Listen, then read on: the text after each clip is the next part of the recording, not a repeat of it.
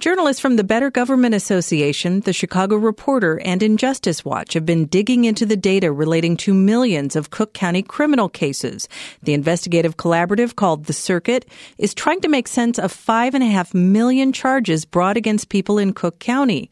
Here to talk about nearly 20 years worth of data is Injustice Watch reporter Emily Hoerner. Good morning, Emily. Good morning. So, compiling all this data takes time, and we know a lot of people took part in this investigation. What on earth moved you to tackle a project like this? So it definitely took a lot of time, um, but from you know an investigative journalism perspective, it's really important to kind of see the full picture of what's actually happening in a system like the Cook County courts.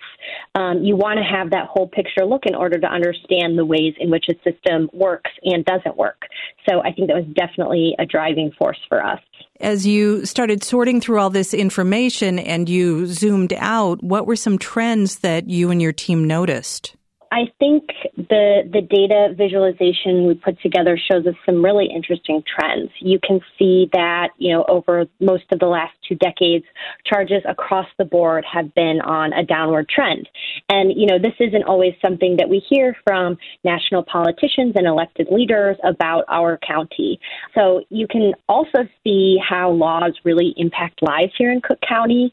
So one example is in 2007 there were some like 28,000 charges charges for marijuana possession that were brought against people here, and the vast majority for smaller amounts of the drug. So in 2016, um, Governor Rauner decriminalized small amounts of cannabis, and you see the number of misdemeanor charges just completely plummet. You know, so many less charges, so many fewer people touched by this court system.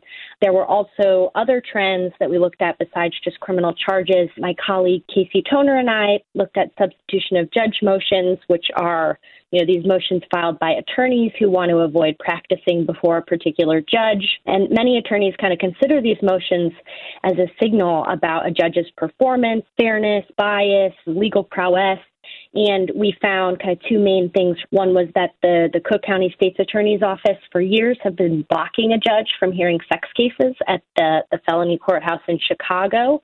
And the other is that there's another judge who in recent years has clocked the highest number of these motions. And this judge has been, you know, the subject of complaints from attorneys and defendants.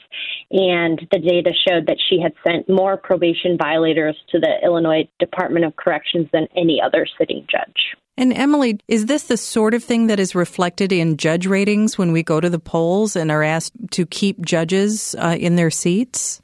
Yes, what Injustice Watch does, a huge part of our work is, you know, reporting on judges and trying to provide some information about what is going on with the judiciary.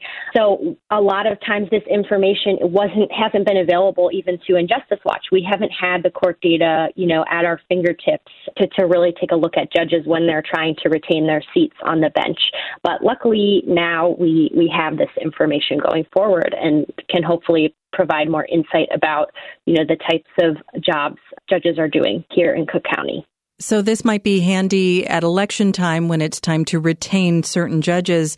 Emily, how do you think the public, people in Cook County might also benefit from all of this data and all of the investigation you and your team have done with it? Yeah, I think that, you know, in Cook County, there are so many people here talking about reform and looking for ways to make change in our criminal justice system right now.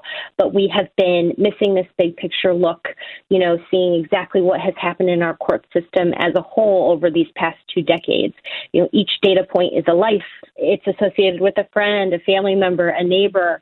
And so we think it's really important that the public has this information as they make their decisions and choose who to vote for and decide how we dispense justice here in Cook County. Millions of data points. Each data point is a life. That's Injustice Watch reporter Emily Hoerner working on a project called The Circuit. You can find their stories and their findings at thecircuit.cc. Thank you, Emily. Thank you. This is 91.5 WBEZ.